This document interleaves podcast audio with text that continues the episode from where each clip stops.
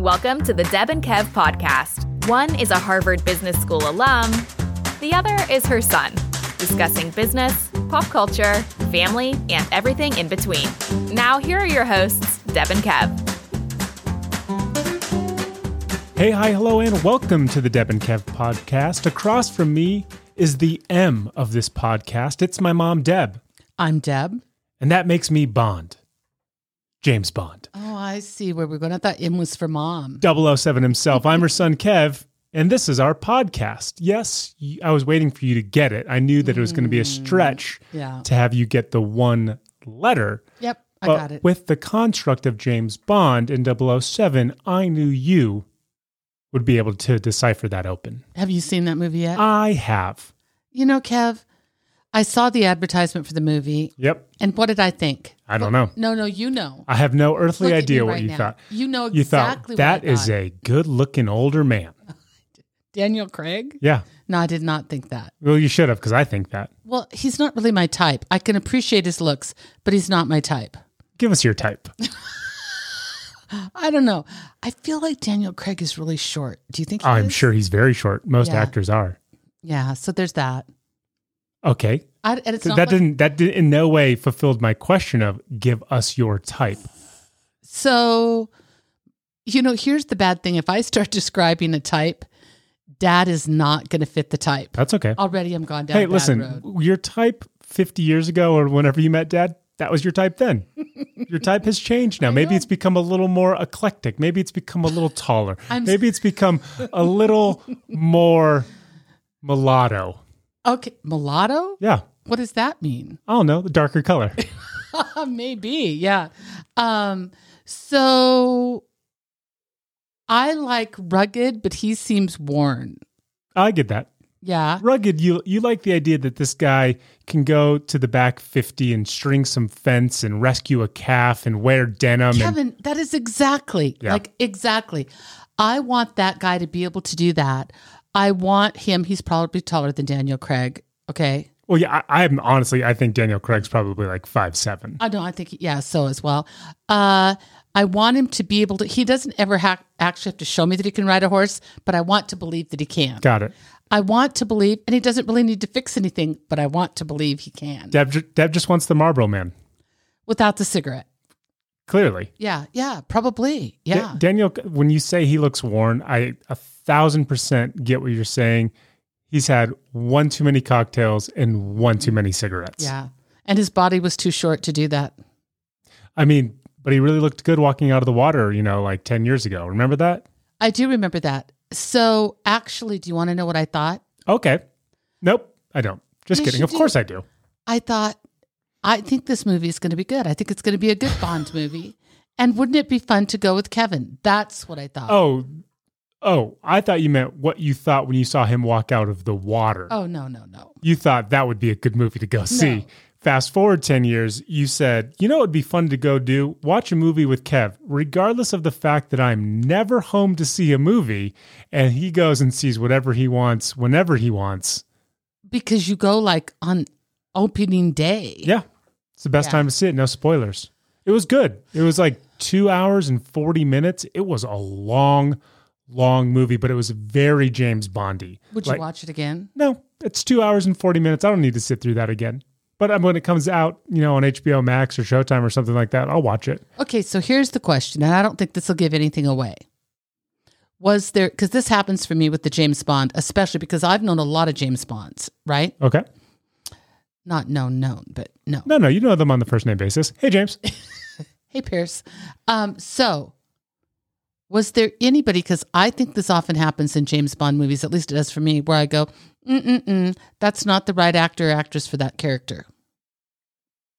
Well, you know they're trying to modernize it, and you know this is Daniel Craig's last film, right? Oh, is it? So, like yes. last film ever, or last. Well, no, no, last James Bond. This is his fifth and final installment of being James Bond. So they're skewing a little younger in some characters because they may or may not make the transition to new James Bond. Hmm.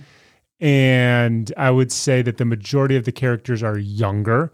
A lot the women are younger. the women are younger, but a lot of the women who are not in like the quote unquote sexy roles are um, younger African American women who turn out to be actually quite attractive. Um, And so, sexy. So whether I wouldn't say that they were no no sexy is like his love interests. Oh, they are I not see. sexy. They're just attractive women. Oh, okay. Because they keep them in that space. Yeah. And then there are some older figures, but I would say the majority of the people that he interfaced with would be considered younger. And then the people who are older are still young enough to last for a couple more movies, whoever the new James Bond will be. And then they themselves will be pushed out. So is again there anyone where you go wrong actor for that character? Uh, I would say that the bad guy probably wasn't as bad as I would have liked. There was a couple bad guys, and I know you don't know this current iteration of the James Bond saga. Um, there was a couple bad guys in this film. The bad guy that we know was always a bad bad guy. Like he was a good bad bad, good bad bad bad guy, right? Yep. the the final bad guy was wasn't like a hard bad guy. He wasn't he wasn't like the the boss of all bosses. Mm, But I mean, it, it was a novel character, and that was nice. But you know, you kind of want something a little more dramatic. You needed for him to be a little bit more bad. Yeah, Yeah. a bad bad guy, A bad bad. but it was a good movie, Okay. worth worth the time. Well, there we go. We covered Daniel Craig. We covered a movie. We covered my potential perfect guy, and I don't know. We covered that you thought it was give it a, give it a grade. Give it a grade on Give Rotten- what a grade! the movie. You're all over the place today. Uh, well, I mean, on Rotten Tomatoes, I would just give it a fresh or rotten. I'd give it a fresh. Oh, okay. I'd recommend going and seeing it. There you go. with or without your mother. uh, Deb, we recorded a podcast last week, Mhm. and in that podcast, we said there are some conspiracy theories surrounding Jeopardy that make almost too much sense to us.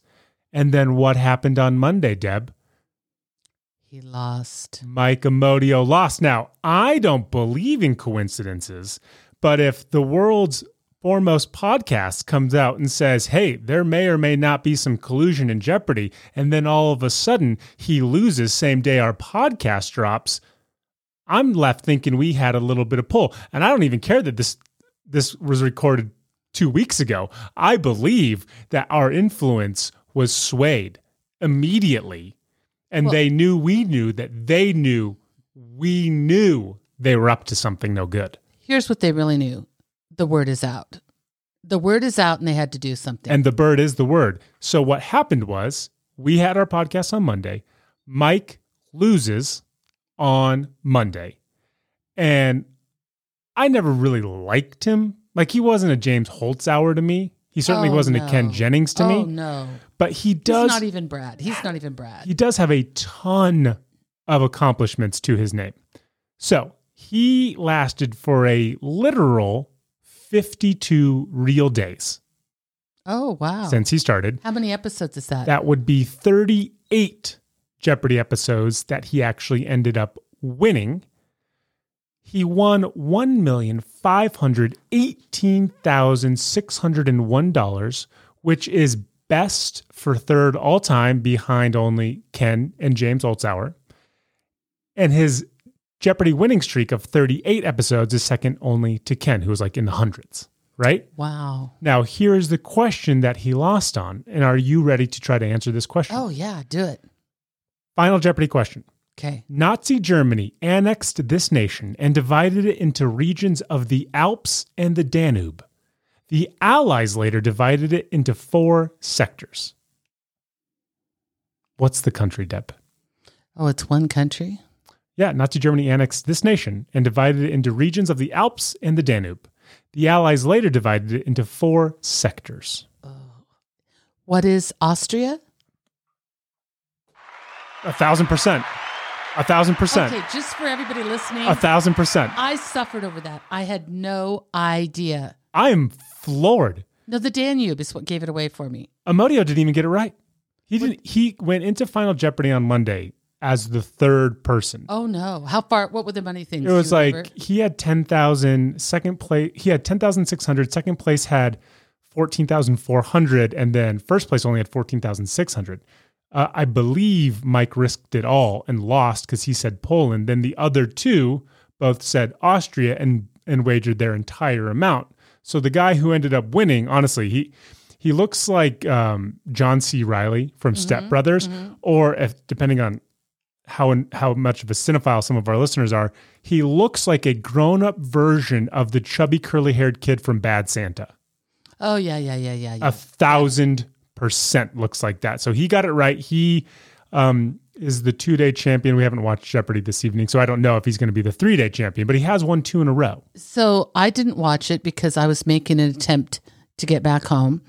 Tell me, what was the response of Mike and what was the response of the new guy? Because, you know, they're always kind of subdued. I mean, nobody like cheers and really goes for it. No, uh, I mean, Mike had his big smile. I mean, when they say that he's a medical student in New Haven, he's going to Yale. Right. That's what he's doing, right? Right. He's going to Yale. So a Yale medical student, I mean, he's probably what, anywhere between the ages of 23 and 27, something along those lines. And if I told anybody at that age, oh, by the way, you're going to walk away with $1.5 million after 52 days of real time, I think you'd be okay, regardless of the current outcome. So he was he was all smiles and he applauded. The other guy did the oh woof, whoa, you know, type type type thing where he wasn't Mike, so you couldn't really hear him. But yeah, I mean, they were both super duper respectful. But I want to add one more log to the conspiracy fire before we end this Jeopardy theory. Okay. Okay. So, uh, Mike's Mike's Matt's Matt's largest win, his largest single day win was seventy four thousand dollars. Mike's. Matt's Matt Amodio. Oh, it's Matt? Yeah, Oh, we've, we've been getting mixed up with Mike Richards. but we we kept saying Matt. But I think we said Mike most of If the time. If we've said Mike, I think it's I Mike blame Amodio. Deb. It's Matt Amodio. Is it? a thousand We've called percent. him Mike the whole time. No, no, it's Matt. Is it Mike? I think It's, definitely Matt. Hold on. No, no, it's it's definitely Matt. I have it pulled up here. I've said it a thousand times. It's Matt Amodio like a billion times. know, but, but the I'm Matt and you. Mike, yeah, no, it's Matt Amodio. We called him Mike earlier in this podcast. I refuse to believe that, and I'm not even going to go back and check it. So he won seventy four thousand dollars. He won that seventy four thousand dollars on the first week back for the thirty eighth season. Okay, When the other Mike was in charge. now that seventy four thousand dollars happened that same week with sixty seven thousand dollars eight hundred, thirty six thousand dollars and two hundred, sixty one thousand dollars two hundred. Thirty-five thousand. I don't know why I'm saying it like this. Why am I saying those numbers so weird like that? Oh no, it's the like the two hundred. Sixty-seven thousand eight hundred dollars. Why am I saying that so weird? Sixty. So the first day total when when the season premiere was sixty-seven thousand eight hundred. Second day total thirty-six thousand two hundred. Third day total sixty-one thousand two hundred. Fourth day total thirty-five thousand four hundred, and the fifth day total was seventy-four thousand dollars, What a week! totaling two hundred and seventy-three thousand dollars for the week. That was good enough for almost 20% of his entire earnings. So, do we think it's weird that Mike's biggest week and biggest single day win happened to coincide with Jeopardy airing the 38th season with Mike Richards as the new host? Mm, I see where you're going with that, but oh, I mean, would anybody at Jeopardy let Mike Richards give answers? I'm not saying that we have to believe it, but if we can all agree that the guy who never looks like he has the answer, then all of a sudden has the answer, and the guy who just says what's to everything as opposed to what is, who is, where is, when is, all that kind of yeah. stuff, and the guy who somehow happened to be the second longest winning champion and the third most money ever won happened to coincide with a guy who was trying to make it all about himself in Mike Richards. Yeah. Because if he would have been successful, he would have said, I'm getting rid of Ken Jennings. I'm getting rid of James Holzhauer. I'm getting rid of whatever Brad's last name is because I'm going to make the new champion. I'm getting rid of Alex Trebek. This is my Jeopardy. Is that what you're saying? I'm just saying it makes sense. The ego checks out for Mike Richards, and we know that Matt is smart enough. I mean, he's a medical student at Yale, right? We know he's smart enough to be able to come up with a lot of these answers. But if you just if you just look with a discerning eye or two, you might think mm, something's something's amiss here. So I am totally comfortable believing that about Mike Richards. I mean, really. That to- he would rig it. Oh, For sure. One hundred percent. you know what would make me kind of sad and break my heart a little bit if Matt Amodio participated in it, and I'll tell you why. Because he's young, he's like what twenty something, and you know he's smart, and he's gonna probably be successful. But if you cheated on that, that's something that sits with you a long time. A million dollars doesn't wash all that away. What about a million and a half dollars? Maybe, but not quite. One more housekeeping item, and then we'll get to Debbie's stories of the last week. We finally found out how Gabby Petito died, and she died by strangulation. Mm. And let me tell you this I think strangulation is horribly intimate, meaning more often than not, you are not strangling the person from behind, you are strangling them from the front. Your, Yeah. your thumbs are pressing on their airway, restricting air from going in, right? And nobody gets strangled with their eyes closed. You Oh, get no. strangled with your eyes open. So now you have locked eyes with your would be assailant, who in this circumstance seems to be her boyfriend. And you are watching the person kill you in real time.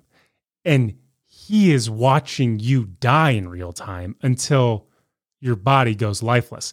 Strangulation is no joke, like psychopath, sociopath way to kill people. Like you feel life leaving somebody's body. you know, you're speaking about this almost like you know. I strangle lots of people just for the thrill of it. Yeah, yeah, yeah.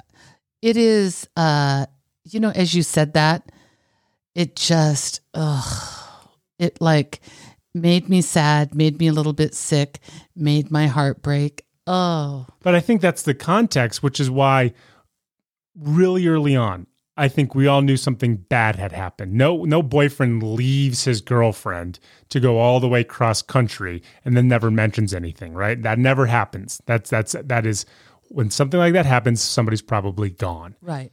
So for him to do every single thing that he's done since then, it only makes sense that his crime would have been so heinous and strangulation would fall under the title of heinous.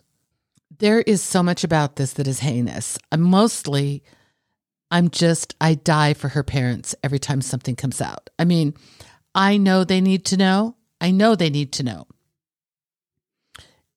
But it is so horrifying. I just think, like, what if that were my child? You know, you kind of hope that it was she accidentally fell off a cliff, hit her head, died, and he, because he's an idiot, made the wrong decision and drove away and was afraid. Oh, before you get the autopsy, that's what you're hoping for? I don't know if that's what you're hoping for. You hope that it was a horrible accident that went wrong. I mean, I think you do hope that. I mean, the thought of that you entrusted your daughter with this person, right? And then that happened. Oh, I'm telling you, I, I I think being stabbed would be bad. I think being hung would be bad. I think just having the life choked out of you is that that is rage fueled. That is like dominance. That that again, I don't know anything about Brian Laundrie. I don't know the first thing about him. I just know that from the footage that we saw, she was the one atoning for mistakes she may or may not have made in that dashboard cam, and he wasn't yeah, yeah. and she seemed very shook and scared and so to now kind of fill in the gap of how she died of being strangled uh, that all kind of makes more sense I mean, isn't it weird? Because, like you said, being strangled takes some time. totally and that you couldn't whatever rage or whatever is going through your brain that you couldn't stop yourself in that time because there's plenty of time to stop yourself right? Uh, well yes. I mean you would think. Yeah, there's plenty of time to stop yourself both during and prior to strangling a human being. Yeah. and this Yeah. I, I had this conversation with somebody the other day. I said listen i have had moments where i saw red. Now granted it's never been at a woman um, but even in those moments i mostly at cars driving down the street? No, mostly at idiot dudes. Um, but I've always been able to restrict whatever urge I had to physically fight somebody. That's never it's never happened. The mo- the most I've ever done is shove somebody, right? And so the idea that your girlfriend at any point can make you so mad. I mean, so unbelievably mad that you feel the need to physically harm her just by slapping or punching her, let alone killing her. And now killing her in this way. And again, we don't know that he killed her, but mm-hmm. all signs point to that. So if you lose so much common sense that you just act on your emotion and your emotion says to kill this person, that's, I, I have absolutely, I can't relate to that in any way. I've never understood it. I've all, people always think like, well, could you, if push came to shove, could you kill somebody? Could you kill somebody to protect your family? Could you kill somebody to protect yourself? Maybe. I don't know. That's like really only in the moment can you figure that out. But to kill a loved one that you're traveling with, that you live with in that manner is just like, I can't, I, I mean, my brain does not possess the ability to understand that. May I correct just one little piece of language you used there? Sure. What you said something like to have your girlfriend make you so mad. Allowing yourself to be worked up yeah, to the point yeah. that you then feel you have to inflict physical harm on somebody. Granted, we, Thank yeah, you. of course, we are all in control of our own emotions. Yeah. um, but allowing somebody to do that to you and i mean listen I, i've seen people goat other people into punching them i've seen people instigate all si- ty- all types of fighting Mm-hmm. i can't fathom this girl did anything to warrant being strangled to Well, death plus, I mean, did you see her? She's like little li- she's like little. She's like lithe. She's like a feather. She looks like she could be blown away in the wind.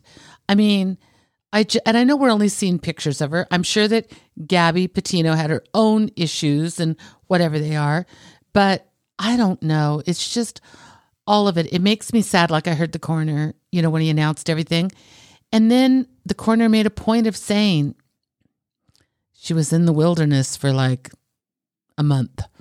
yeah i mean they found mean- her they found her what at the end of september and he left the end of august so yeah for 30 days she was just left to the wilds Oh, that even like that kills me because that I mean it is what it is. She's already dead, of course, but it's so disrespectful. If that's your child, the fact that I mean, we believe that once you're dead, you're laid to rest. That's what we believe. And the fact that she's out there, do you mean like that is just ugh. I well, I mean, that's not what we believe; it's what we hope. We hope that everybody dies in a way that they can then Right. be properly mourned and properly taken care of, Right. so that we're treating their body well. Sadly, that's not the case for A a lot lot, of people, and she was one of them. But hopefully, they they were able to get that type of closure in that regard, and that they got the body back, and that they can do all the necessary memorial stuff. So, Kev, a um, realistic yet completely obtuse, and of course, we're just guessing. Where is he? Oh, I think we talked about this before. He's somewhere in the Appalachian Trail. He, he's somewhere up in the Appalachians, Appalachians, Appalachians, Appalachians, Appalachians. That's where he is, uh, amongst the trees, lost, So, you surviving. think all the work they're still doing in the swamp? he's not in the swamp. I don't think he's in the swamp either. Listen, the swamp, the swamp is not dense with trees. The swamp is shallow when it's shallow, and if it's not, then he's swimming, and he's not swimming, right? Right. But if you want to go get lost, you go get lost in big pine trees. You go get lost in mountainous terrain. You go get lost where aerial cameras can't really find you, and search parties are struggling to get anywhere that you could be if you have a five day head start. He's he's totally north. He's not south. I think that too. That's what I think as well. And I think he's alive. I believe he's alive. I think he's alive too. I, the only thing that the only thing that I could say is he needed the time to spend with his family. His family then let him go, fully understanding he was never going to come back, and that's why they helped aid him with the belief that he was going to kill himself. Because I don't think a guy like that is is going to spend the rest of his life in jail. I mean, if I'm 22, oh, do you think he's really going to kill himself? well, I'm saying I don't think he's planning on returning. And if what he says is, I can't go to jail, I need the rest of my life to be up to me. And that looks like I'm going to go into the wilderness to never be found again. I don't think that guy gets to ever come back, even five years, 10 years later, without people being like, oh, you're Brian Laundrie, right? And so my belief would be he knows how he killed his girlfriend. He knows the repercussions that are awaiting for him if anybody finds him. He can live the most of his life as he can within the confines of the forest. And then when push comes to shove, I think taking your own life at least gives you some control as opposed to trying to move to Ohio and live in secrecy. See, I think that that guy goes to the forest and waits it out. For how long? I don't know until his perception, just his, is that it's cooled down a little bit. And then I think he doesn't have, he's got too much ego to stay in the forest. Then he goes north to Canada or south to Mexico and, and makes an attempt at least to get out so he can live a life. That's what I'm saying. Because Canada would not extradite him because they don't believe in the death penalty. They would have to take the death penalty off the table in order to extradite him. Mexico would extradite him, but you can get lost in Mexico. Yeah, but everybody gets seen in Mexico. All the people know, who try to flee to Mexico always get seen because it's usually high profile cases, and this is as high as it gets right now. And all the United States has to say to Canada is, okay, we won't give him the death penalty. Yeah. And now he's back. And now he's back. And and and I don't know what beach you end up on in Mexico where at least one expat doesn't live there. It isn't dialed into the happenings of America, and all they need to see is you one time. And they're like, found him. yeah. It's not like he's going to grow hair tomorrow, right? It's not like he's going to grow hair tomorrow, and it's not like this case is going to go away anytime soon. We, I mean, we've talked about it endlessly. Imagine what news outlets are doing. I mean, they probably have their own people trying to find this guy at any point in time. So the belief that he can just live in the wilderness for a year, like, is a year really going to be enough time for this thing to cool off? No chance. yeah. So sad. It's not great. It's not great. Let's transition to more important things. Okay. Perfect. Deb, you're playing injured today. Injured? yes, you have a horrible oral issue happening Mm. that I have a thousand percent sympathy for you on because Mm-hmm. it's usually the small things that are far worse for an individual than Mm-hmm. the big things because the small things are persistent and they're nagging. The Mm-hmm. big things, like if you break a bone, you go to the doctor, you get it set, and then you just deal with the idea that, hey, I got to be in this cast for a couple months, but I know it's going to be over. The small things eat away at you, and you think to yourself, am I going to live like this forever? Like a paper cut that would never heal. Exactly. So I chipped my last tooth in the back of my mouth. Deb only has one tooth, Oh, and it's her teeth. last one that she chipped. It chipped off so sharp. It is shredding my tongue. Yikes. So when it chipped I off, feel like I need real pain meds. so your bottom, bottom right, on the inside. bottom right inside molar Yeah. chipped off, and the jagged edge is facing your tongue, and Yeah. your tongue is constantly rubbing against it. So I've been traveling. Okay. So you I mean this is the kind of thing you're not going to go to a dentist unless you know the dentist, right? I don't know. I Well- don't know that I could. I don't know that I could do what you're doing right now. Plus it's the weekend. It was the weekend when it happened. Got it. I googled who would believe this is a thing. I googled. I chipped my tooth. Yeah. the jagged edge is shredding my tongue. A thousand Yeah. responses. You're not the first person. Okay, so these first of all, most people just say go to the dentist, right? That makes sense. Yeah. That feels like a real trendy topic. But I want to say some of the home remedies, even that came from some dentist, were pretty, I just thought brazen. So I'll share them with you. Give us the top three remedies for Okay. chipping your tooth that is now jaggedly rubbing against your tongue. Uh, one of them, uh, no, I'm going to give you four. Okay. One of them was basically Orajel. Which is just like a numbing agent. I think it's just a numbing agent. but that doesn't stop the scratching from happening. No, I mean, your tongue is still, I want the scratching to stop. Yeah, that's like somebody who uh, breaks their ankle and it just says, "Give me a cortisone shot," and they're like, "No, your ankle's still broken." Exactly. So, yes, Orajel will help until you get to the dentist, but you need to know that Orajel on a tongue doesn't stay in place very long. It's it's I thought it was just supposed to numb the area, it numbs the area, but there's saliva in your mouth. It just all gets washed so it never really gets to the length of numb that, like, if I was to put Orajel on my knuckle, for instance. It gets I will tell you it gets this numb. It feels good for I'm saying 20 minutes. Got it. but I could go through a lot of Orajel at this stage. Yeah. Okay. So that was one. Another one was take sugar free gum, Yeah. has to be sugar free, Makes sense.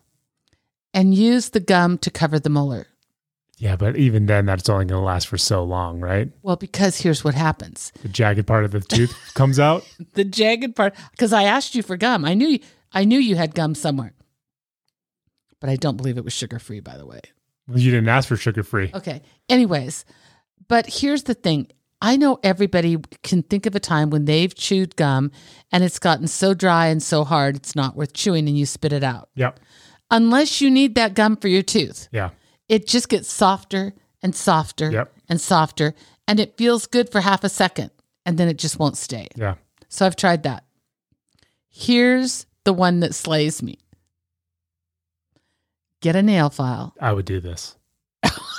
As I say it, I hope the whole listening audience is just cringy. I would do it because the pain would be so not worth it. get a nail file and just file Yeah, it down until you percent. because this is not going to get saved. Nope. It's cracked. Yep. It's going away. Yep. Just do it. Here's where you need to get to. Oh. Here's where you need to get to. Is the thought because it's not going to hurt.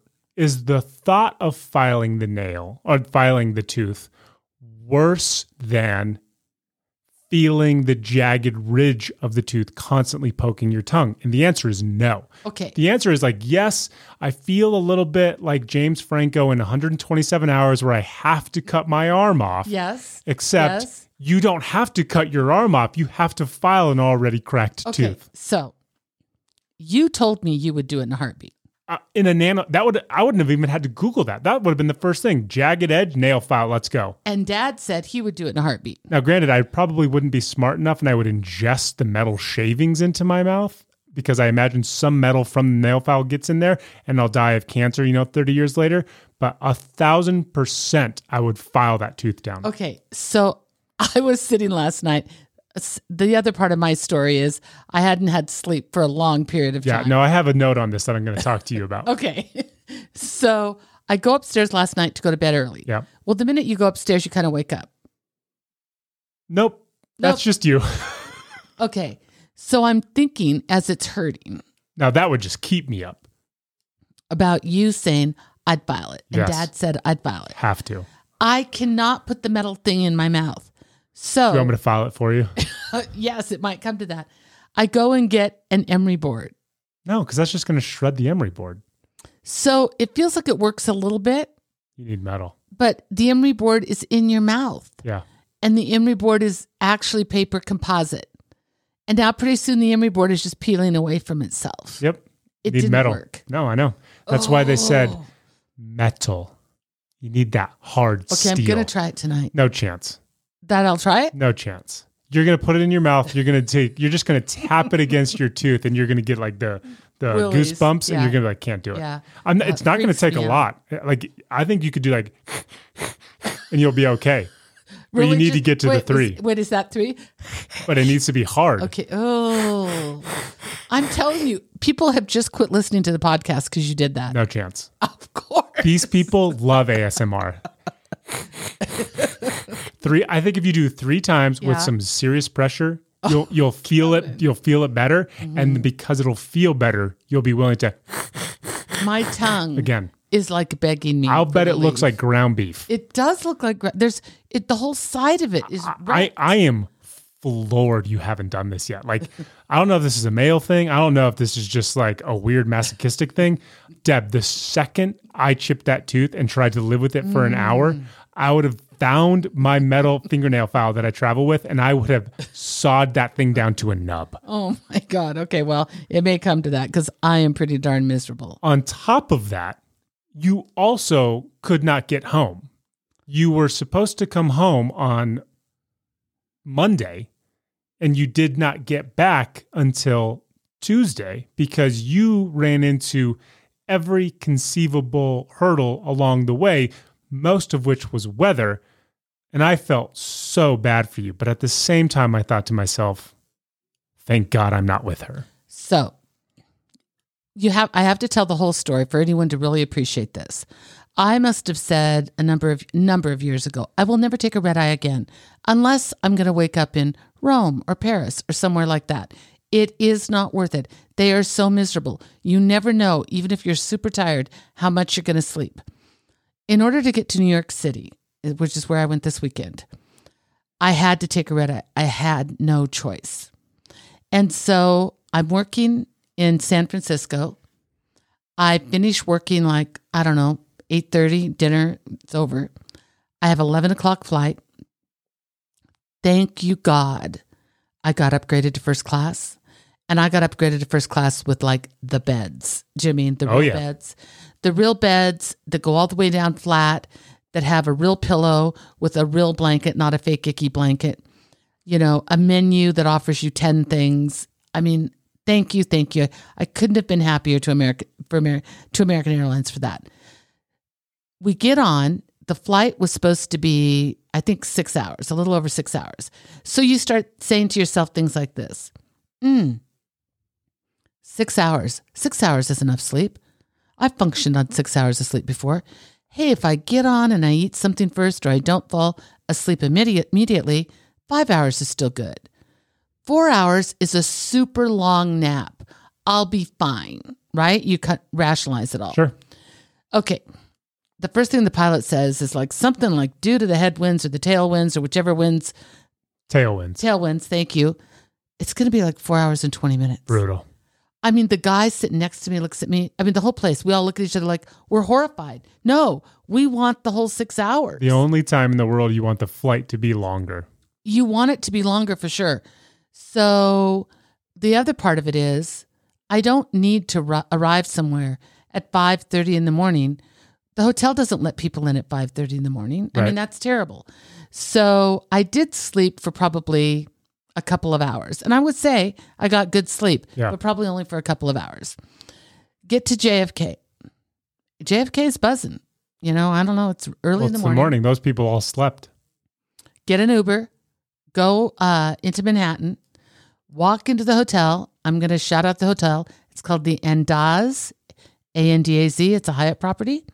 It was lovely. It was beautiful. My view, and right across the street is the New York Public Library.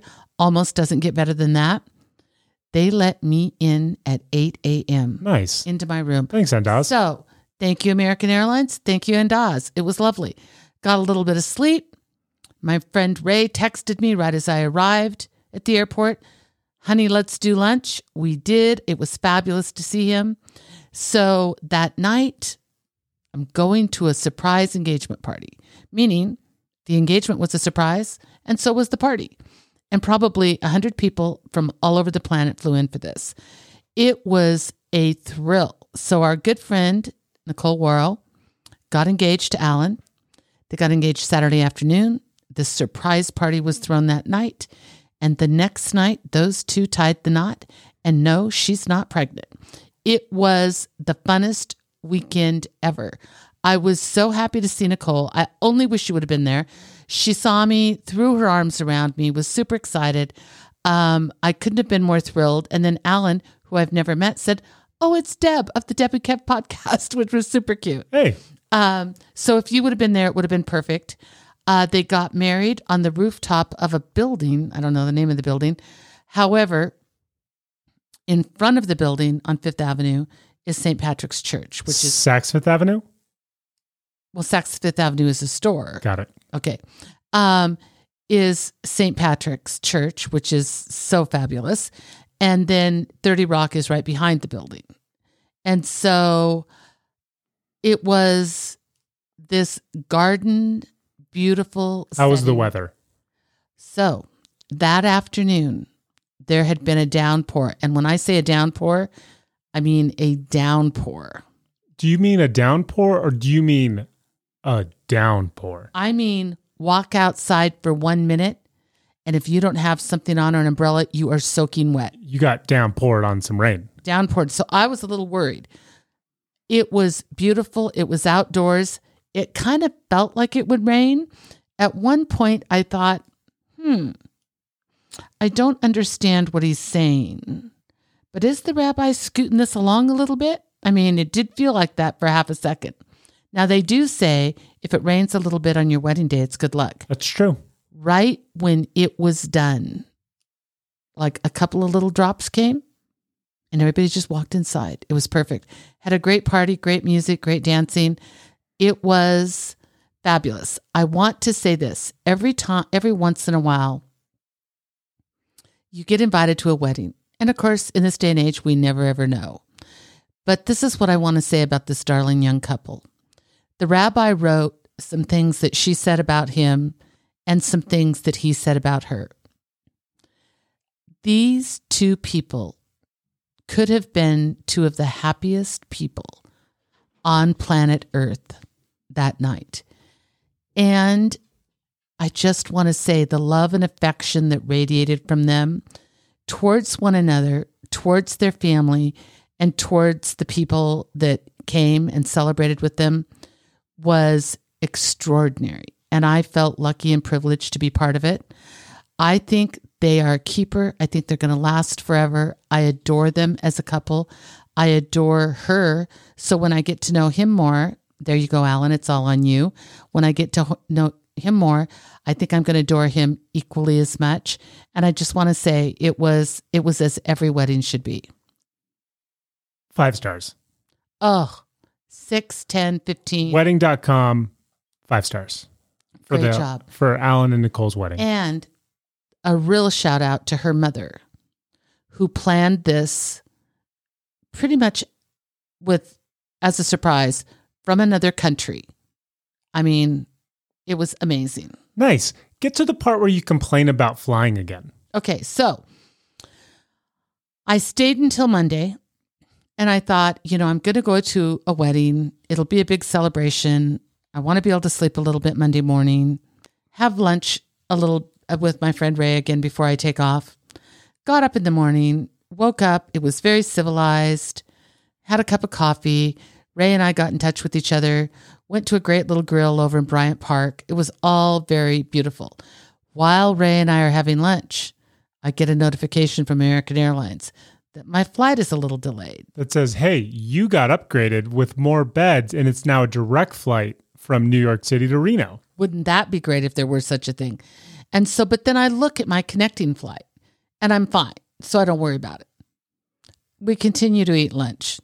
I get another thing about a half hour later. That's the thing with American. You're never just getting one. You're never just getting one notice that it's delayed. I counted. American Airlines has them on a page. Yep. That day I got 42 alerts. Yep. Okay. Sounds right to me. So then it got to, I only have a half an hour. That makes you a little nervous in Chicago, right? Yep. Then I looked up the weather in Chicago, which this huge storm was coming in. Now I'm getting really nervous. As I'm getting nervous, the third alert comes in, and now I only have 20 minutes Yep. to get from one gate to the other, right? Oh, yeah. So I call American Airlines, the special desk, and the woman's like, Oh, yeah, you're not going to make that. Thank you. So she said, Oh, I, I think we can still get you home. We just have to avoid Chicago and Dallas. Are those the only two places that you fly through? Those are the only two places I fly through. I'm like, okay, I'll change airports. I'll go to LaGuardia. I'll go to Newark. I'll go to JFK. I don't care. Wherever I go, just get me home. Get me to the West Coast. So in the very end, she said, I think you're best to stick with Chicago. Now, here's the other part I had gotten upgraded to first class all the way home. Yep. Didn't want to give the upgrade away if I didn't have to. Clearly. didn't want a middle seat in the back of the bus if Who I does? could avoid it. So she said, It looks like this Chicago flight is being delayed a little bit too. I think there's a chance you can make it. I'm going to book you on a flight to Phoenix out of Chicago. I think you can make it from Chicago to Reno. But if it doesn't work, you've got Chicago Phoenix, and I'll put you in first class. I thought, okay, that's not the end of the world. So I'm sitting on the tarmac at LaGuardia, waiting, waiting, waiting. Now it's making me very nervous. How long did you wait for? Probably an hour, Nice. and it's already delayed. Oh, yeah. And then I begin to see that the flight in Chicago is starting to be delayed. Oh, nice. So that's Everybody's good suffering. news. Yeah, everybody's suffering, and that's good news for me. As it turns out, If I would have landed three minutes earlier in Chicago, I could have made the flight that would have taken me to Reno, Nevada. It was only two gates away, but I was three minutes late and they took off without me.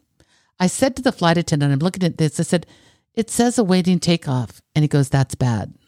It means they pulled away from the gate. Yeah. So I go get on the Phoenix flight, which it just seemed like it took an awful long time. Plus, a three and a half hour flight, first class, and all she offered me was one drink. No food, no snack. She went around, she went and got snacks from Coach and offered them to first class people. Maybe everybody was struggling that day. Oh, it was so bad. Um, get to Phoenix, and the woman that had said, if you get to Phoenix, you've missed the last flight to Reno. Just go to this desk. I've got the paperwork all ready. They'll give you a voucher for a hotel. It's midnight in Phoenix. I go. All the hotels are full. I start calling hotels. All the hotels are full because it was a complete and utter mess for airlines. Plus, it's a nice time to be in Phoenix. Plus, all the hotels you want to be right around the airport. So when you go back, nothing. There was nothing. So this guy finally comes and he goes, Here, here's a hotel voucher. I said, Thank you. It's in Scottsdale. Normally, I'd be happy to go stay in Scottsdale. Yeah, but that's another 30 minutes to your day now. Thank you. Here's a cab voucher. Here's another cab voucher. Guess what? Don't work at late at night. Cab vouchers. It's now two o'clock in the morning. Why wouldn't it work? They only work for certain cabs. And when you say I have a voucher, what's the answer? Nope, not Yeah. me. Nope, not me. So I had to pay $60 for the ride to the hotel. I arrived at 3 a.m. I had a huge, luxurious suite. Nice. I turned on all the lights. For how many hours? Listen to this. I turned on all the lights. I turned on the TV. I set my alarm twice. I slept for 90 minutes. I got up. I showered. I went back to the airport. Brutal. Lucky guy that got the same thing as me is waiting, trying to get a cab that he's not going to get using the voucher that's not going to work. And I Wait, said- what do you mean? trying to go back to the airport the next morning. Got it. And I looked at him and I said, Do you want to ride in my Uber? He rode in the Uber with me. We go to the airport. I did have a free Admirals Club pass. I'm in the Admirals Club and it says my flight is delayed Getting into Reno. getting into Reno. So I just sat for a while in the Admirals Club and decided I was so exhausted. I couldn't see straight. I w- I don't know that I've ever been this exhausted in my life. Well, yeah, because you probably had an hour and a half of sleep in the course of 36 hours. So, arrive in Reno finally. You pick me up. You offer to bring me home so I can have my car. I said, please take me to this client. I've got to be there by 11 a.m. call. I mean, but a call with the client. You were nice enough to take me and drop me off. Mhm. I made it just in time for the call. You were not, and I seemed coherent. I mean, it was crazy. Then you were nice enough to come and pick me up. And then I had a few more calls. I worked yesterday afternoon. And then about six o'clock, it all went to hell in a handbasket. This is where I'll pick it up. You are the weirdest person when it comes to sleep. I don't get why you literally fight sleep. So I'm watching television. You're in the room. You have a little quesadilla. I have my Caesar salad. We both finish our meal. I put everything away. Dad goes to bed. It is 6:45. I can see the TV and I can see you, and your head is just bobblehead. It's just every which way, swinging left and right, up and down. And I go, Deb, go to bed. Like it's it's dark out. It's six forty five. It's totally reasonable to go to bed. You've had no sleep in the last thirty six hours, I was miserable. and you go, I will at seven, as if that arbitrary time is somehow going to do something. So I'm like, okay. And again, you're just your head is. I mean, you you look like you were dope sick if you did hard drugs. You just can't stay awake It's bad. And and so then you get up and i'm like and you start fiddling around the kitchen because this is why this is why you actually end up awake because you won't just get up and walk upstairs you start fiddling around the kitchen you're like hey do we have any ice cream bars i'm like what are you talking about go to bed And this is what I realized. This is where I realized I'm at in my life. I'm the parent, and you and dad are toddlers. the conversation that I had with you is no different than a conversation you would have had with me when I was like four. Hey, bud, six forty-five. Maybe go to sleep. no, get seven o'clock. And then, like as you're carrying me to bed, you, I would say, "Can I have an ice cream bar?" Conversely, Dad just leaves stuff everywhere, right? Like Yeah. you, you just have to follow him around to clean up after him. Yep. And sometimes you have a conversation with him and you have no earthly idea what he's talking about. He like picks up the conversation in his head in the middle of the conversation. And then before the end of the conversation, where you may or may not have been able to piece together the stuff, he just stops talking, which is no different than a toddler, where you're like, oh, was I was was I a part of that conversation or did you just need to say that one sentence out loud? I'm the adult living with two senior toddlers at this moment. That's how I felt last And night. if anybody knows Kevin, that is super sad if Kevin is the adult. I don't want to be the adult in Yeah, any situation, but I was literally sitting on the couch last night being like, what is this reality that I have Yeah. just matrixed myself into? So I went upstairs and you were nice enough to take all my luggage up. Yeah. And you do such a great job. You lay it on the bed. I mean, you're really like a bellman. You're terrific. I never know if you want it on the bed or not, but I figured that's where anybody would want their Yeah, luggage. And yeah. I try to make sure that the wheels are not on the cushion. I know you're really good about that. Thank you. I want to say, as a bellman, never been tipped. And I appreciate that you appreciate the whole wheel thing because it's a deal. Oh, it yeah. will make something dirty. So I decide to open my suitcases just to pull out like my morning get ready products, which then leads to pull out the dirty clothes, which then leads to. So I'm up there. And of course, Emery boarding my dude. Trying, trying, Trying. desperately. Um, I believe I went to bed, sleep at 10. I was, did That's you not ridiculous. hear me? Did you hear me? I heard you drop something, which let me know that you were still awake. Okay. Um, I will say when I fell asleep, it was great sleep. Listen, I I don't care when you go to sleep, but I'm just of this mentality of like, uh, you for sure need to get to dark outside before you Yeah, go to sleep. yeah, like yeah, you can't be sure. snoozing at four because you're going to be up at two o'clock in the Right, morning, right? right. So you for sure need to get to where it's dark. You don't prioritize sleep. You you you You, know, I think that's right. you don't. you say that out loud. you don't you don't sit there and think all I need to do is get to sleep. What are the what the, what are the minimum amount of steps I need to take to get to sleep? You let everything else kind of distract you. You let your ADHD just flare up. I- and then well- you and you, then you're unwilling to then concede, "Wait, the finish line was sleep. How am I how am I unpacking right now?" You are exactly right on the word prioritize because I will get distracted. I'll start something. It wakes me up. It rejuvenates me, gives me that second wind, if you will. And then I'll keep on. And I have a friend, and even when this friend is on a trip, you know, you could be anywhere. You can't find her at nine o'clock. I mean, she's gone. I mean, it's a rule. Like she plays hard, she works hard. Comes to nine o'clock, you say, "Oh, where is she?" Nope, she's. Everybody knows where she is because sleep is such a priority. I need to do that, but I don't know. You know, But you don't know if you want to prioritize it.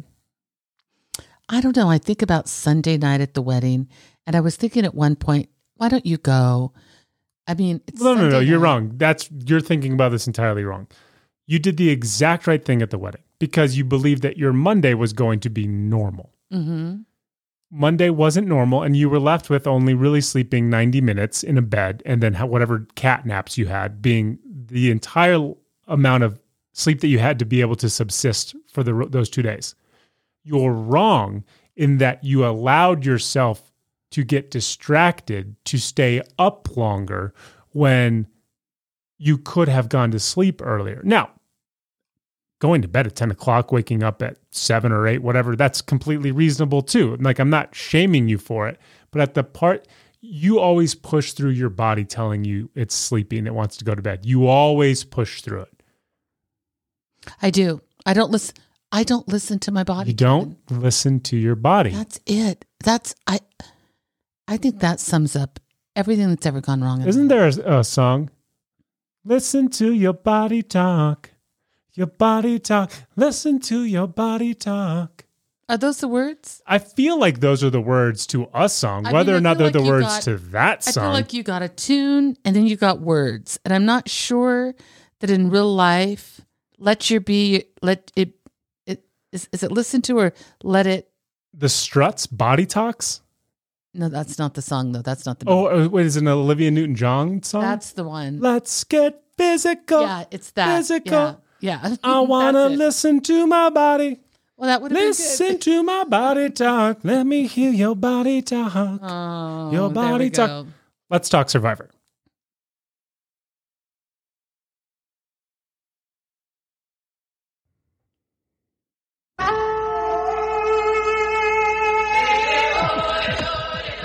Oh boy, oh boy, do we have a Survivor recap for you.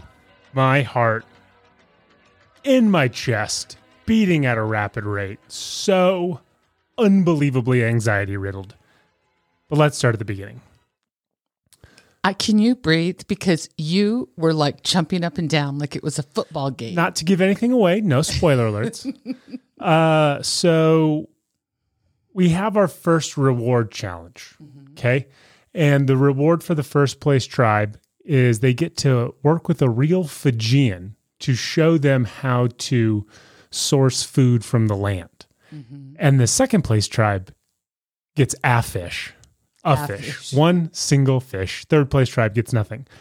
So you have to start this challenge by throwing a ball up into this little funnel, then running across a rope obstacle course and catching the ball at the other end.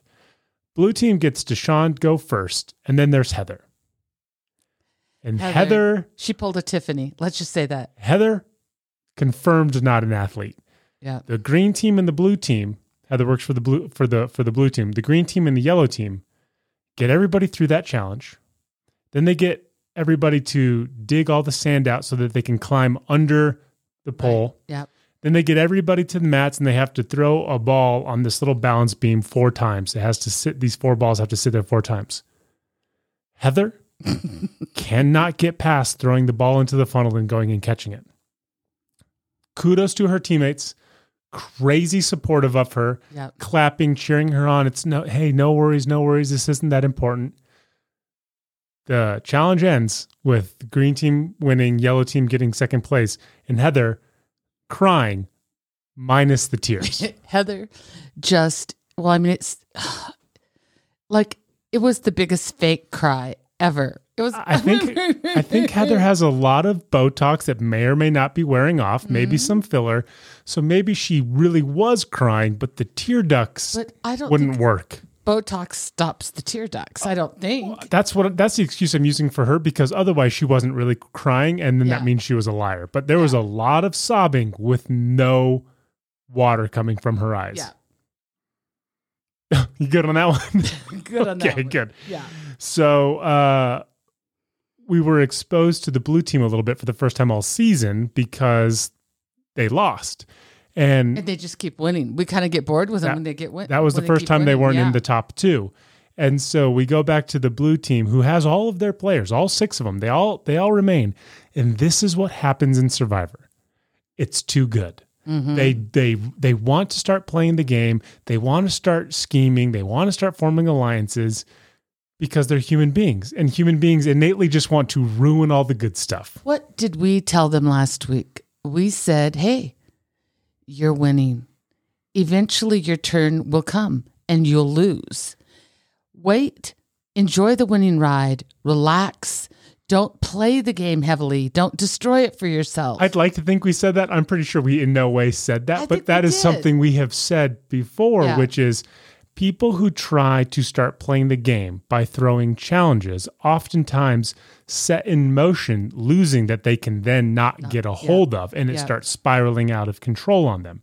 So some side conversations. The Fijian dude who came to the Green Tribe, awesome. He's climbing climbing up trees like Spider Man. He's reverse climbing trees. He's catching fish. He's cooking everything. He's telling them how to make mixed cocktails on in Fijian. And I don't here- know, Here's the deal. And those people can't do any of that after. and they won't, and they absolutely won't. mean, seriously. So then we go to the immunity challenge, and the blue team is talking about potentially throwing this challenge because they want to get out Erika, who's the short little Asian girl who's like conspired to get rid of everybody. She's Right. talking to everybody about getting rid of everybody, And everybody else is talking to each other. saying Erika's Don't- trying to get rid of all of us. Once again, if you're on a winning tribe, don't play the game hard. And then you said, I can't believe they're going to do this. My my friend, my guy Danny wouldn't do this, and I was like, Oh no, he definitely wouldn't do this. And Danny's like, We shouldn't be throwing this. This week we can't be mm-hmm. talking about throwing this. Cut to the challenge where I look at Danny walking in the water, Deshawn walking in the water, and I'm like, This certainly looks like they're throwing it. Cut to Danny being interviewed saying, So we're definitely trying to throw this challenge. like listen i picked danny because i thought he was like a forthright really good guy they tried so hard to throw this challenge. They were interviewing Danny and they were interviewing Deshawn the entire time. And they're both like, we're just walking as slow as possible. we're making these these bricks that are in this cargo net seem heavier than they really are. We are dragging ass as much as humanly possible. Here's what they don't understand. The other teams are just as bad naturally as they are trying. the only thing the blue team could have done to have really truly lost is just stopped That's it. that's it they I was watching them not do anything. I was like, oh my god, they're, they're like they're not even making this a show. They're they're not even trying as hard as like anybody has ever not tried hard when throwing, and they're outpacing everybody. yeah They're like they're like fifty feet ahead of everybody, even though it looks like they're throwing the challenge. They the other teams are so bad. Your girl Evvie was literally swimming in the other direction of the beach before she realized she was going in the wrong but way. here's the question i don't remember did Evvie have on her glasses while She she was did. swimming? okay because Evvie never takes off the glasses and i was worried did she get in the water with her glasses off it's all gone wrong No, no, no. now? Fully was able to see, knew she was swimming in the wrong Okay, direction. okay. So the, the the challenge ends with them having to throw rings on this little ring toss, and you have to get three on these hooks. And the yellow team, bang, bang, bang. Xander just Yeah. nails all three of them. And then it comes down to the blue team and the green team. And the green team gets one on early. And then it's Deshawn who's throwing the rings. And the best part is Deshawn's throwing it two handed and he's throwing it short. Mm-hmm. which so, is so funny so it's like he's making it look bad with a worse Right. result. Right. And it's like he's- he's pushing them Yeah. on. And he's trying to chase the rings and grabbing it short, and the rings like rolling off the platform. But again, trying to lose the Intentionally. challenge. Yeah. And then comes Naseer wearing the S on his chest, the guy who thinks Survivor is probably a step up from his normal living conditions in Sri Lanka. And he's like, I got it. He grabs two rings, bang, bang, hits him. Yeah. And we're like, oh my God. Because Naseer is really playing the game. And Danny and Deshawn are looking at each other like, uh, this is not how this is supposed to go. Then JD gets his second ring on, and then it's just like a back and forth, a back and forth, a back and forth, to where JD is so confident he's throwing the ring saying money, and it's missing every single time. Every time. Until finally Naseer hits the third ring. So the blue team, which was trying to lose the entire challenge, which and was still doing better than everybody, unknowingly won while absolutely trying to lose, which sent the green team to tribal council. Now, this is where I get nervous because there are only four people left on the green team. There's Ricard, there's Shantel, there's Genie, and there's JD. Two of those Are people are my finalists, Genie and Shantel. and What hap- hold on. And what happened last week was Brad got voted off of the green team. His closest alliance was Genie. Genie was equally as blindsided as Brad. She was furious once they headed back to camp after tribal. So she's clearly the odd man out. And I was so mad. I was so mad that the blue team is so good that they couldn't even throw a challenge. but I was more mad that, of course, the team that lost was the one where I have a 50% chance of somebody going home. But here's the deal with your girl Genie. Genie last week a little bit kind of started waving her freak flag. I'm not gonna lie. I don't think that's the right term. Freak flag flag is not the right What's term. the right term? Freak flag would mean more sexual. Oh, does that mean that? Yeah, a thousand oh, no, percent. Does it? Yeah. No, doesn't it? yeah. I don't know that Genie was No, waving that freak flag weird? at camp. No, Does no, no. it just mean strange? it might also mean like, hey, I'm a weird, eccentric, kooky Yeah, yeah, person. yeah, yeah, yeah. That's not that's not what you mean. that's also not what you mean. that's not what you mean at all. Okay. I think you might saying that she started showing her true colors. Okay. No, that's not what I mean. Okay. I th- Definitely not freak flag. Freak flag's the wrong Uh, analogy there. I don't want to say that. Then I take that back. I suck it out of Yep. the air, out Yep. of the ether. Genie is weird, Yeah. and she's starting to show her. Well, I would say this: she's she's getting frustrated, and she doesn't hide her frustration, Right, and she right. says it, and and and oftentimes it's fueled by anger, and so she says it, and that's not met with much appreciation from everybody else because she's clearly condemning them because they were the ones that she's criticizing. Here's the other thing with Genie. Genie is really easily influenced. I mean, you Is just- she? Because she just votes how she wants to vote. I feel like she is because you just tell her something that might be a secret, might not be a secret, might be a thing, might not be a thing, but she calms right down when you tell her that thing to prove that you like her and you're loyal. so what ends up happening is they all go And back to. what, by the way, and your pastor lady, She's great. I'll I'll touch on that. Oh my God, They end up going back to camp and it's clear it's Genie. She's the odd woman out. JD She is close with weird. Shantel. Yeah. Ricard is close with Shantel. And Shantel, the quote unquote Canadian pastor, is doing everything in her power to manipulate the situation in her favor. She's going up to Genie being like, oh, it's clearly JD. We can't trust him. He hmm. had that secret advantage. Yep. He didn't Oh, tell anybody. JD. Then she's going over to Ricard, being like, Ricard, I'm going to tell JD I'm freaking out that it's going to be me. And in good mm-hmm. faith, I need him to give me back that advantage so that I know he can't use it moving forward. And all the while, she's talking to the camera, being like, and when I'm plotting, I have the song that I sing to myself. And it's like, did, did, did, did, did, did, did, did, did. I was like, oh my God, she has an evil theme she's song. A, she's a, she's evil to the bone. But I'll tell you why she's great. She's smart, she's well spoken, and she smiles the entire time. She looks so innocent. and she can lie. I mean, whoever, Lie. wherever her church people are, Lie. they should never believe her because she can look at you and smile and be darling and lie. so the one out that everybody has this year is you can roll the dice. You Right. can roll the dice if you think you're going home and you have no advantage whatsoever. And I don't really know how it works. Like I don't know if you need to roll a 6. I don't know if they just come up with a random number that you need to match. But if you roll the die and that doesn't work out in your favor, you lose your vote. And Genie kept saying, The only thing I think I can do is roll this die. And I'm thinking that's the smartest thing that you can do. All of these people are clearly going to vote you out. Right. So they go to tribal and they all are having this conversation. And I'm just like slumped in the couch because I'm thinking the only shot Genie has is this die. She has to roll the die. These three are thick as thieves. They're not Yeah. going to go anywhere. Yeah. You have to roll the die when you go up to vote. And Genie writes a name down. We don't know what name she writes, but she writes a name. So she's four foregone. It's a foregone conclusion. She didn't roll the die. She did not roll the die. And I'm thinking, like, are you the dumbest person in the world? Are you the dumbest person in the world? Genie is. I mean, you might not call it a freak flag. Yeah. But she's Why aren't you person in the waving your freak flag, freak?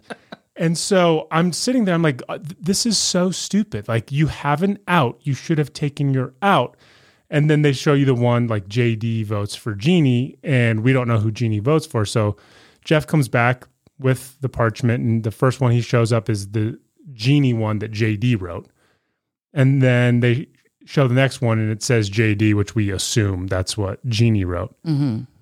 And then the next one says JD. Okay, wait. Listening audience, at this point, Kevin has jumped up off the couch. He's two feet from the TV. He's yelling. He's stomping. I have not cheered- his arms. As hard since the Patriots won the Super Bowl. He is going for it. And what happened, Kevin? JD. There we go. Three JDs, one Genie. Shantel told JD to his face, Give me your extra vote. This is how I know you'll be true to me. Keeping his extra vote in her back pocket, she votes him out. So that is now her vote. Shantel, the Canadian pastor, the sweetheart, The liar. burned him. Burned him. Yeah. She said that I view him like a little brother. She killed her brother. Yeah. So here's the deal. If she's my pastor and she tells me I'm going to go to heaven Am I? No, because she's not a pastor. She's a serial killer. So uh, here's the thing at this point there is a place in this where even if you're people that you picked, because remember, we picked in the very beginning, Yep. the first episode, didn't really know them. It's like, I kind of like these people and they don't annoy me yet, right? That's how you pick. I don't know that I even like my people. I don't know that I like my people, Yeah. but I'm cheering for them. Yeah. You know, I'm just cheering. And tonight, I want to say, for me, Danny had not done anything wrong. He there was not a misstep. No. He was a thoroughly lovely guy, worked hard, Yeah. did a good job. Tonight, I I don't have great pride for people who are willing to throw um a, throw a Challenge. thank you. Throw a challenge when they're already winning.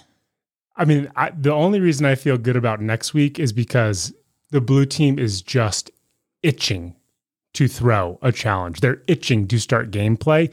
And even though the two other teams combined only have one more person than them, mm-hmm. they are going to self sabotage. They are going to do something to throw a monkey wrench in their success because they simply want to play the game, which I want to look at them and be like, you're in Fiji. You're already playing the game. So here's one of the things I think. The producers are either going to, depending on what the producers know, and we know they know a lot because they're around for a lot of the conversations, they're either going to let the blue team try again to eviscerate themselves. Oh no, they they, they don't have any say in that for sure. no, They- no, no, no. I mean, either let that play out is what I'm saying, or they're going to throw some new wrench into it because they just don't want it to keep going the way it is. I mean, they could merge at thirteen. They could easily merge at thirteen, and then be, because you have yellow with four, green with three, Right. and blue with six, they could merge at thirteen because everything's so expedited. Right. So I mean, that'll be like day ten that they would merge them, and that makes sense because they normally merge around day twenty. So they could merge them. That could be and because of that. if they had brains, that blue team would stick together, but they don't. They don't. Well, and also, what is it? Um, Evvie already did a deal with, uh, Deshawn. yeah, yeah, and you know that's like, is that deal still there? No, that doesn't matter. That doesn't matter so? until you merge. I know. Doesn't matter until you merge because he never thought he was going to have six people. Still, he thought he was So- he thought he was going to lose people and he needed extra hands. Genie is getting weirder uh, with each episode. No, she's the right type of freak. JD is gone, which you and I are fine with because we didn't like him from the very no, beginning. no Yeah. shot.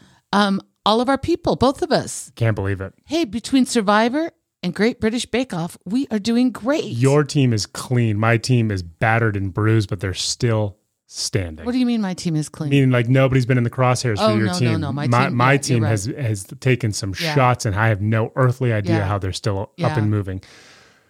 But that was Survivor, week four, flying our freak flags. Thought we weren't supposed to say that. No, no, we can fly our freak flags because we're interpreting it as purely sexual. No, don't say that. That's going to do it for the Deb and Kev podcast for this Thursday. Remember to like, rate, and review wherever you listen to this podcast and follow us on all of our social channels at Deb and Kev Pod. Mom, I love you to I love you, baby. We'll see you guys Monday. Thank you for listening to the Deb and Kev podcast. Remember to like and subscribe wherever you listen to this podcast. Follow Deb and Kev on Facebook and on Instagram and Twitter at Deb and Kev Pod.